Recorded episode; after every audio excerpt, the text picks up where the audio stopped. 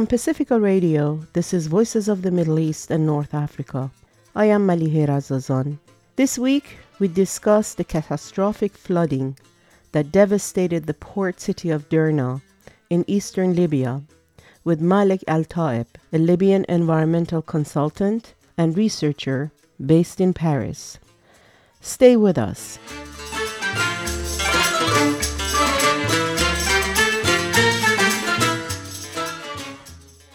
Residents of the devastated Libyan city of Derna have been desperately searching for missing loved ones after devastating floods that swept away entire neighborhoods and submerged much of the city of Derna in eastern Libya and swept many out to the sea.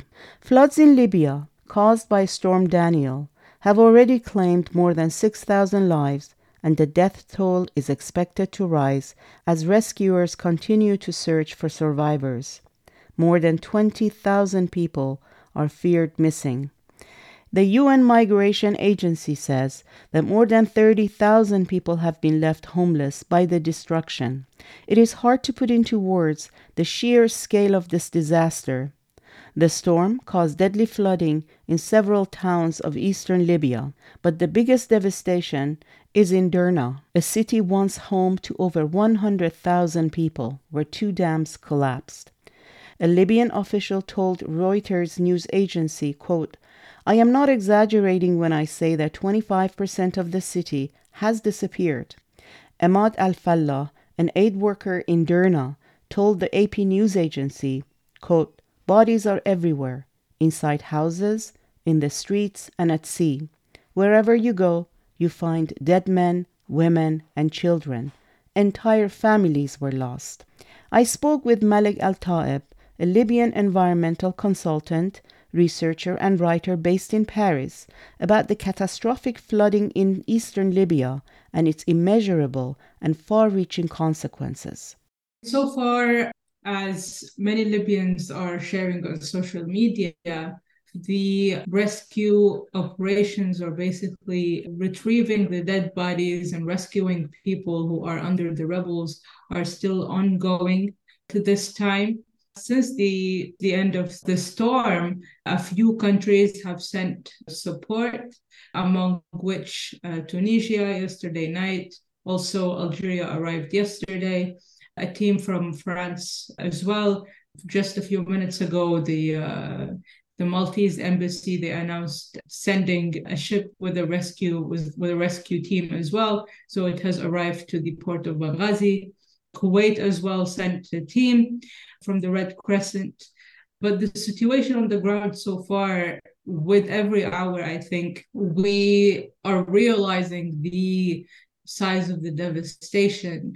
People are uh, trying to help from everywhere. Libyans are mobilizing their resources both abroad and in the country. Many have been using social media to spread the word, to support those who are in need, to ensure that aid is being sent. And there is so much that is being sent, but there's the problem of entering the, the city mm. because now there is a, an increased momentum. So with every hour, we see a new development concerning the aftermath of the of the storm. So, a couple of questions about what you just brought up. The public infrastructure has been devastated by this storm. There is no drinking water, electricity, and the internet has been cut off, but I read that it has been partially restored. The roads have turned into mud and lakes, cutting off access to and out of the city that had a population of around 100,000 people before this disaster. So, what do we know about the plight of tens of thousands of people who survived the disaster, but they lack provisions of basic services? What do you know about what parts of the city is still habitable? I mean, so far concerning the the parts of the city that are habitable, I believe that there isn't a specific place or specific information that has, has been released on the situation because the city in total is considered destroyed And if you see imagery, the majority of the city disappeared, and many buildings were put down because of the because of the overflow of water uh, from both of the dams and the and the storm. So I think talking about or even addressing the parts that would be to an extent uh, inhabitable i think it's it's still too early for that because there's there are, there are still efforts in trying to support people rescue those who could be uh, alive on social media. Many uh, under the rebels who were able to get a little bit of signal they managed to send some messages in order to be rescued and to be found so there is still the question of finding people and the numbers are quite high and the number the death toll is increasing as well so i think the inhabitation of parts of the city is still an early question to ask because the mm.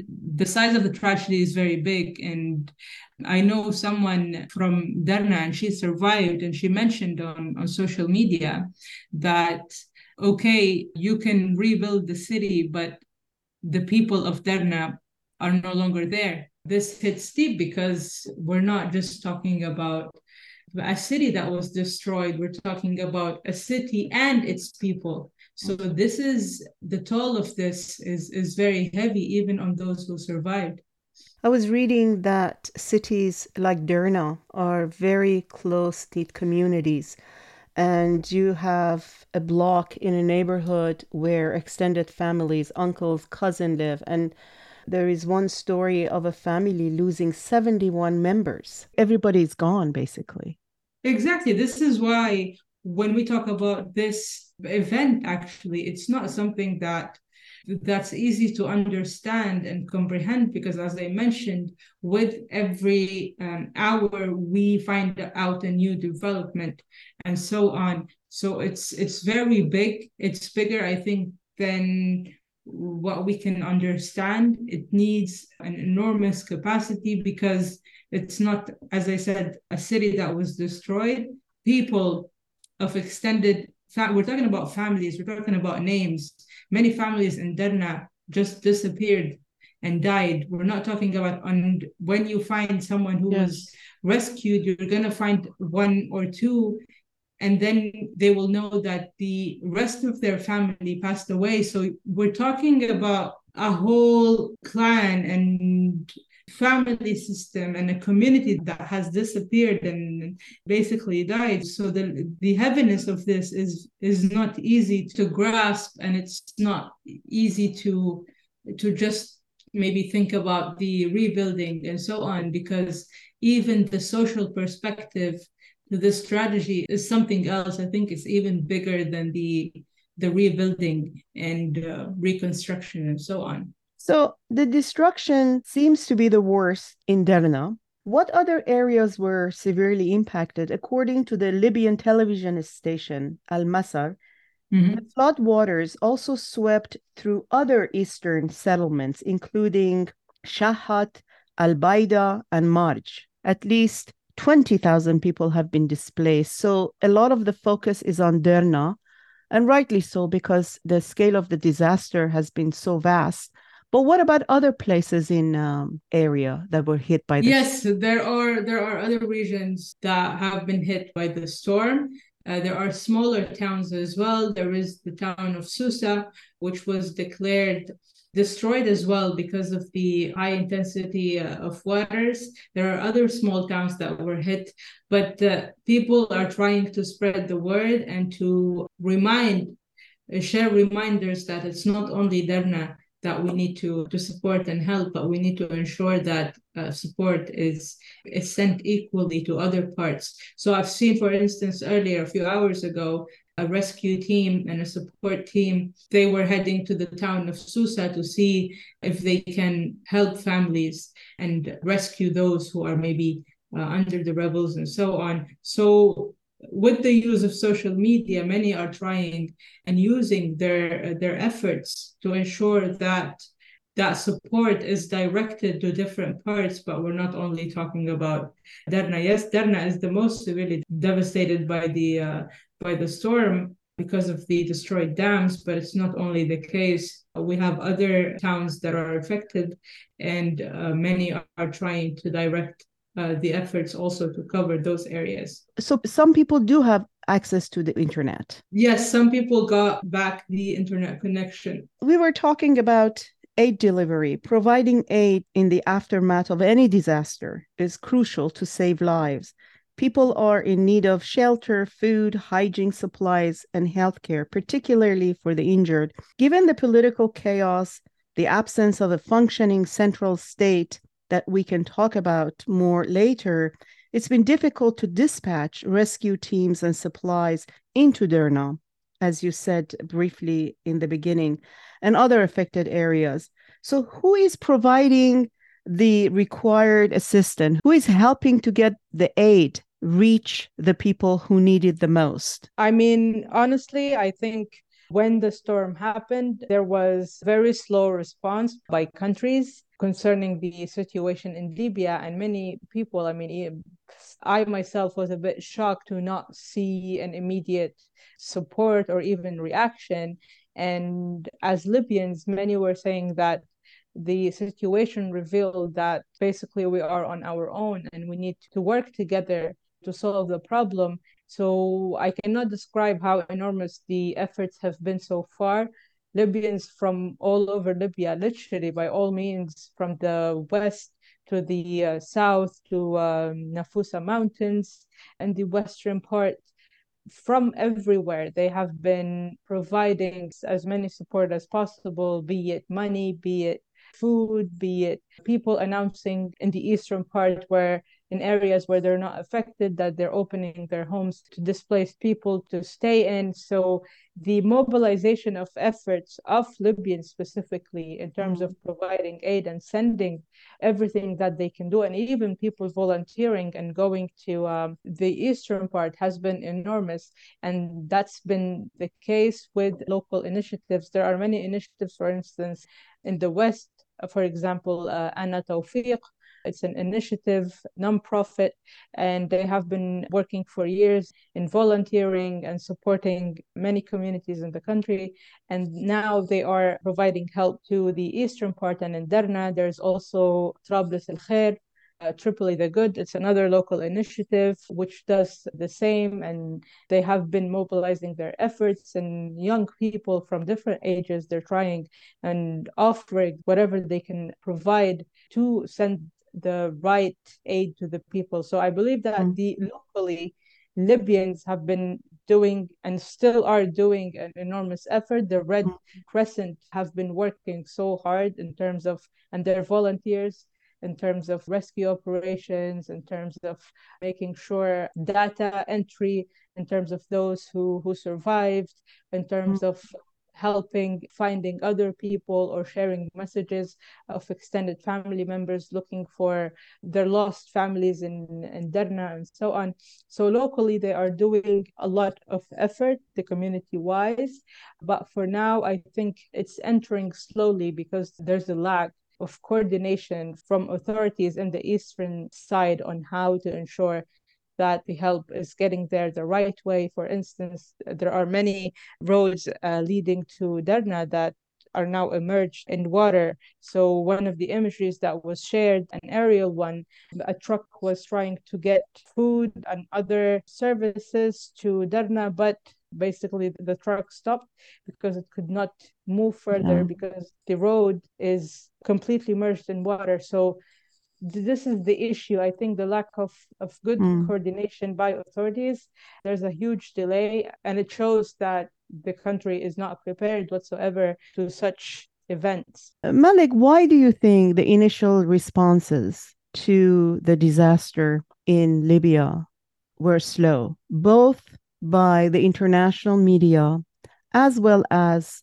governments in the West? I think honestly, with this case, there is a, a responsibility that needs to be taken because if we talk about the international community, they already knew that the uh, uh, the storm was hitting Libya and it, and it found its way to to Egypt but the the announcement was not addressed by many governments. It was more of like a silent nature when the storm happened and then libyans started to to share and widely speak and so on so when the momentum increased I think the international community started to declare or announce certain statements and so on.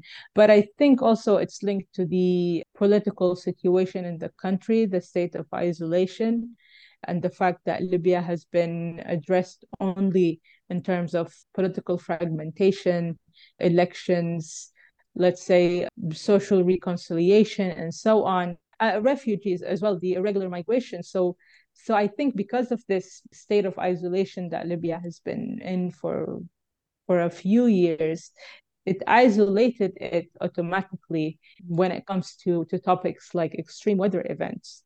And it was not even announced quickly by local authorities in terms of media and so on. So it took a while and it started on social media. Then it started to gain more momentum uh, from media outlets in the Arab region and then in international media outlets. Given the political chaos and instability, who is in charge of making sure that the survivors are receiving what they need? I mean, who is in control? Because you have the eastern part that's governed by General Haftar and his forces, and then you have the western part of Libya that is led by the government that's recognized by international community. So how does this work at this point? I mean, for now, what we saw actually, which is to an extent in the beginning hopeful that both entities have been trying to manage this in a good way, but still there are a lot of missing information and i would say there are a lot of speculations i mean yes there isn't i think another way for dealing with this unless they join efforts so we're seeing from the east an effort uh, from Haftar forces to provide support we're seeing from the West support from the GNU. So we're seeing efforts because there isn't another way actually. But there are a lot of questions still in terms of the effectiveness of the coordination, ensuring that the operation is running smoothly and so on. So there are a lot of fallouts. Yes, it's it's quite hopeful to see that the entities are working together and not against each other in this tragedy. But I think we still need to wait and see how things unfold uh, mm. in the next few days, given that the storm is is over. And GNU is the government Libyan National, Unity, Unity Government uh, yeah. based in Tripoli. Yes, okay. the recognized government. So let's spend some time talking about why this disaster happened in the first place. Unfortunately, we cannot predict when an earthquake is going to hit, but hurricanes and storms can be predicted to some extent. People yeah. could be given evacuation orders or move into shelters. Libya's National Meteorological Center said a couple of days ago that it had issued early warnings for a storm Daniel and quote extreme weather event 72 hours before its occurrence and notified all governmental authorities by email and through media, quote, urging them to take preventive measures. It is said that Baida, one of the affected cities, recorded 16.3 inches of rain from Sunday to Monday. So, what happened?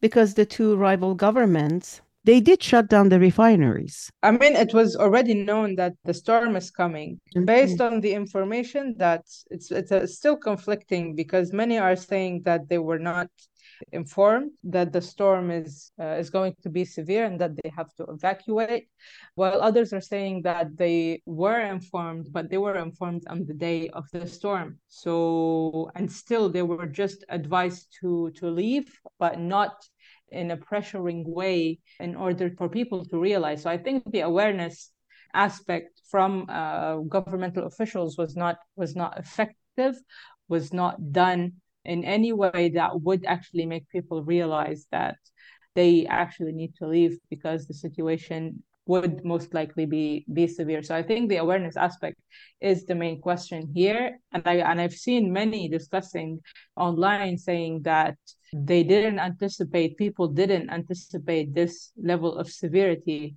So, because as Libyans, we're not used to this level of, of extreme weather events. And this is the first time that an event like, like this happens. But now what we saw is that, yes, the storm was very heavy, but in Derna it was amplified by the destroyed by the destroyed dams. But as I mentioned, I mean it's an it's an awareness question here. Authorities really, I think they belittled the storm and what was going to happen because uh, no early warning systems were implemented, no effective plans. There was no spreading of, of the word regarding this uh, because there's the question of did really everyone knew about the storm? This is another question. I mean, there are many cities in the eastern part and many neighborhoods. So did everyone actually knew and didn't leave. So there are a lot of questions here, but I think it's a question of awareness. Governments knew that there was a storm coming, given that it was already known that it's going to pass Libya after Greece. And on satellite imagery, you can actually see how the uh, storm is moving uh, until it reached Libya and the center strength of the storm. So, but the awareness level, and I think it was taken lightly that this would actually happen as a result. When you say the authorities did not inform people, what do you exactly mean? Because the fact is that Libya has two rival governments to the east and the west. Benghazi, Derna, and the eastern part of the country is under Haftar's control. Yeah, so for the eastern for the eastern part, it's Haftar's authority or uh, the the military rule.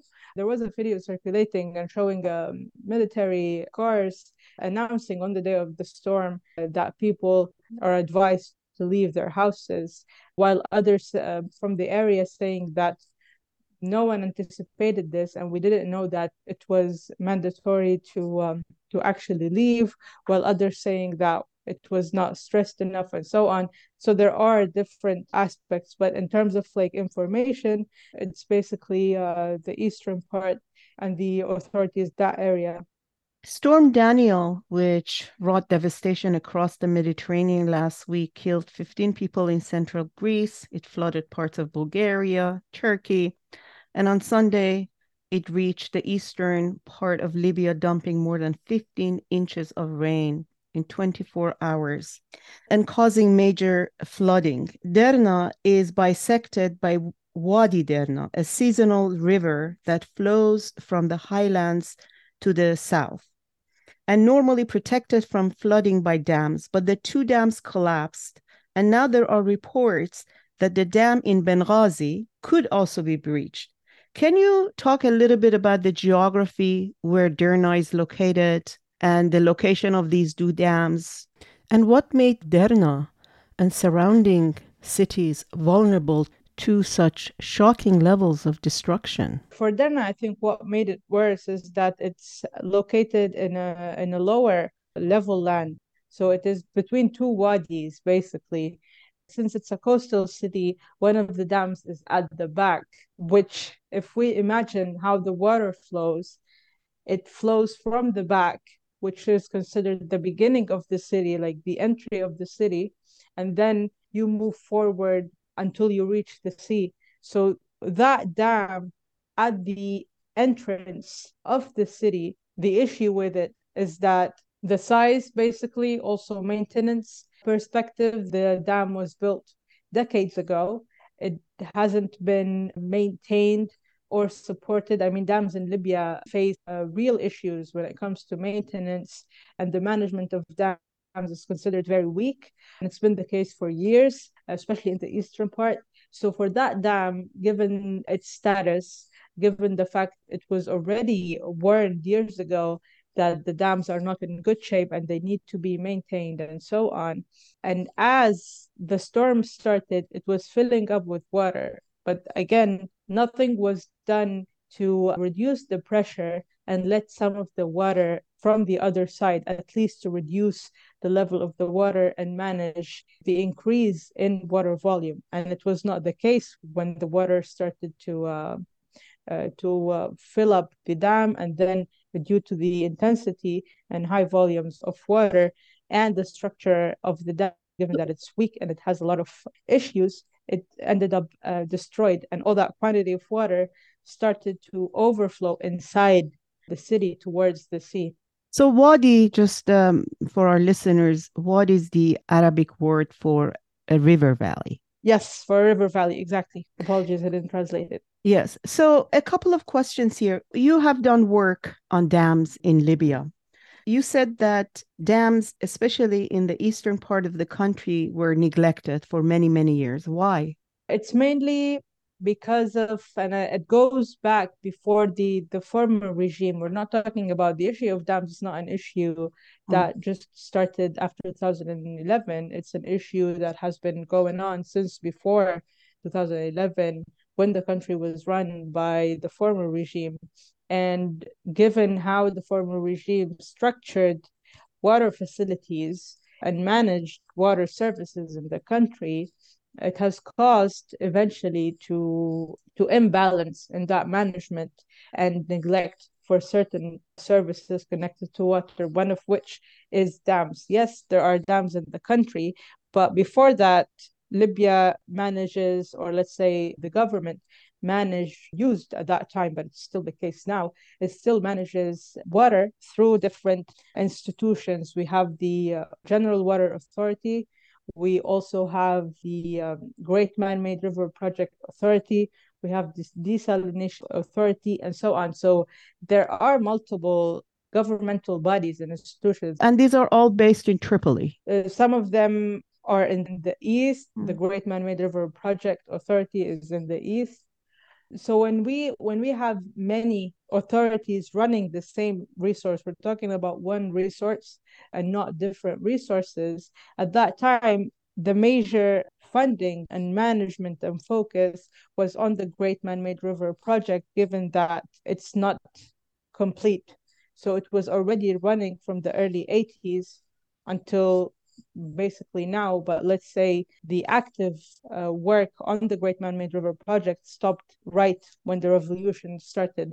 So when that focus was mainly on the one project, which is the Great Man-Made River project, there was a neglect for other services. Here we're talking about wastewater treatment, for instance, yes. is not well developed. Desalination is there as an official governmental body, but basically it doesn't have that power or control. And they also have issues linked to maintenance, neglect, and so on, although we have uh, desalination facilities in the country. And one of which is the dams, management of dams, lack of funding, support, and so on. And power structure focuses on certain aspects rather than an equal distribution among different uh, facilities. So that what left uh, dams quite visible, even though there are many dams around the country, and they could have had an effective role if they were maintained in a better manner. So these two dams that were destroyed, breached, they were constructed to protect the city from flooding. Uh, but they ended up destroying the city. That ended up destroying the city. The dams were constructed in the 1970s by a Yugoslavian company. The upper dam was called the Al Bilad Dam with a storage capacity of 1.5 million cubic meters of water, whilst the lower dam, the Abu Mansur Dam, had a storage of 22.5 million cubic meters. Has there been a plan in place to maintain these dams? This is the question to be asked because maintenance is not periodic, it's not consistent. As far as I know, that many dams haven't, especially in the east, they have not been maintained since the early 2000s. So you can imagine that now it's been 20 years, yeah, uh, for dams, for many dams in terms of maintenance and so on. So it's not a year or two. I mean, there isn't a consistent uh, structure or a periodic plan or focus and management on the dams around the country. And the neglect continues every year. And we we saw it in this case with the dams in in Derna if the dams were in a good shape in a good position and if mm. the management was quite active this strategy could have been avoided. I'm looking at a map. Uh, Libya is an oil producing country, and the country is zigzagged with gas pipelines, crude oil pipelines, five refineries, oil fields. The gas pipeline runs from the east to the west along the Mediterranean coast. So, do we know if these gas pipelines have been impacted by the storm? So far, we don't have any information concerning the pipelines, and nothing has been warned, especially by the um, National Oil Corporation, because the National Oil Corporation runs the oil fields and so on and manages all the pipelines. So, so far, there hasn't been any information on that because if there has been, the National Oil Corporation works quite effectively in relation to the sector and they take their uh, their work quite seriously. I I would say, but so far nothing has been shared or even uh, stated by the um, National Oil Corporation. We need to keep an eye, and that's why, for now, satellite imagery, for instance, is giving a lot of um, good support in open source analysis. The tragedy in eastern Libya underscores how climate change, coupled mm. with authoritarianism, corruption, lack of a functioning and caring government, economic failures, inequality can magnify a disaster. And Libya is just one example. We, we see it in Morocco, in Iran, Iraq, and other places in the MENA region. Can you talk about the impact of climate change and existential risk to coastal population centers? 70% of yeah. Libyans live along the coast. It's over now 70% impact of climate change in, in general in Libya, I mean, we've been witnessing the rising impact and the level of intensity in the past few years. So it's not something that people are now experiencing, but it's been happening for the past few years. For instance, in terms of the rising temperatures, I mean, the climate of Libya in general is considered between arid and semi arid countries. Mm-hmm. And given that Syrian climate and over 90% is uh, of its land is desert, it is adequate to the high temperatures and hot summers. But what we're seeing now is that there is a clear imbalance in seasons, for instance. So now, as years go on, people are observing more and more longer summers, shorter warm winters. In summer, it's not just a hot summer, it's actually an extremely hot, blazing summers. And the temperatures are not normal to the temperatures that people are used to during the summer. And we have seen in the past few years a drastic decrease in rainfall, an increase in drought. Many areas, for instance, especially areas that are considered agricultural lands, have faced severe droughts uh, for a few years, and especially in areas where they depend on rainfall fed agriculture. So the impact has been increasing year after year. And now we could see it with the extreme weather events. Libya is not used to extreme weather events. We don't have early warning systems. We don't have even the culture of disasters, natural disasters, and the um, comprehension of the intensity of these disasters. And I think the storm was somehow a wake up call that climate change is actually now. It's not something we're we're still waiting to happen. And all the i would say all the um, tangible signs that people have been witnessing in the past few years uh, were actually intensified year after year reaching to extreme weather events which is something that is considered an abnormality now. A couple of days ago you wrote an article about what it takes to prevent another catastrophe in Libya. And you write, quote, the catastrophic aftermath of the Mediterranean storm Daniel in Libya and its impacts on the surrounding regions has demonstrated yet again the reality that climate change is a global crisis with far reaching and immediate repercussions. It is essential to act swiftly at all levels local, national, and international to confront this environmental emergency, enhance resilience, and protect vulnerable communities from extreme weather conditions. Again, given the state that Libya is in, is it even possible to talk about mitigation adaptation measures to deal with at least the short and midterm consequences of the climate crisis hitting Libya? Indeed, I mean, now it's actually, uh, we should know that Libya is considered the only country, I think, in the region that doesn't have an adaptation and uh, mitigation, climate mitigation plans, unlike other countries uh, within the region, but worldwide, especially when we talk about the uh, Conference of the Parties that happens every year under COP. So we could see that the lack of mitigation and adaptation plans in Libya showed that not having or the absence of these plans could lead to adverse effects. And this is what we saw. We have a storm, we don't have any type of adaptation or mitigation plans to tackle this issue. We don't have the right instruments, we don't have a structure for each plan in order to follow those plans in the case of, of a climate emergency. So the main problem is concerning the environmental situation in general and how governments or let's say official bodies are tackling this in which what we saw now that it was revealed that clearly governments never cared about climate change and environmental issues and it was never a priority. And as a result we ended up having this this intensity of, of a disaster Malak, before we end, I want to ask you for people who are interested in helping the uh, affected populations in eastern Libya, what's the best way to go about it? One of the best way is to check the Red Cross and the Red Crescent. Both of them have uh, donations to Libya. So especially the Red Crescent, given that they directly work and coordinate with other agencies.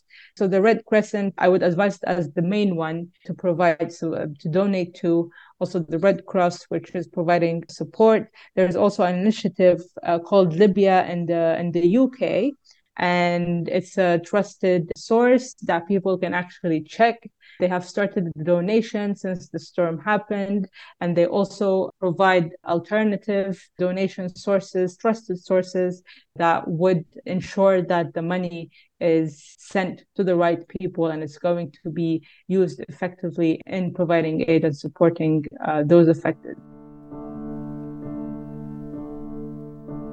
Malak Altaeb is a Libyan environmental consultant, researcher, and writer based in Paris. From Pacifica Radio, this is Voices of the Middle East and North Africa. Stay with us.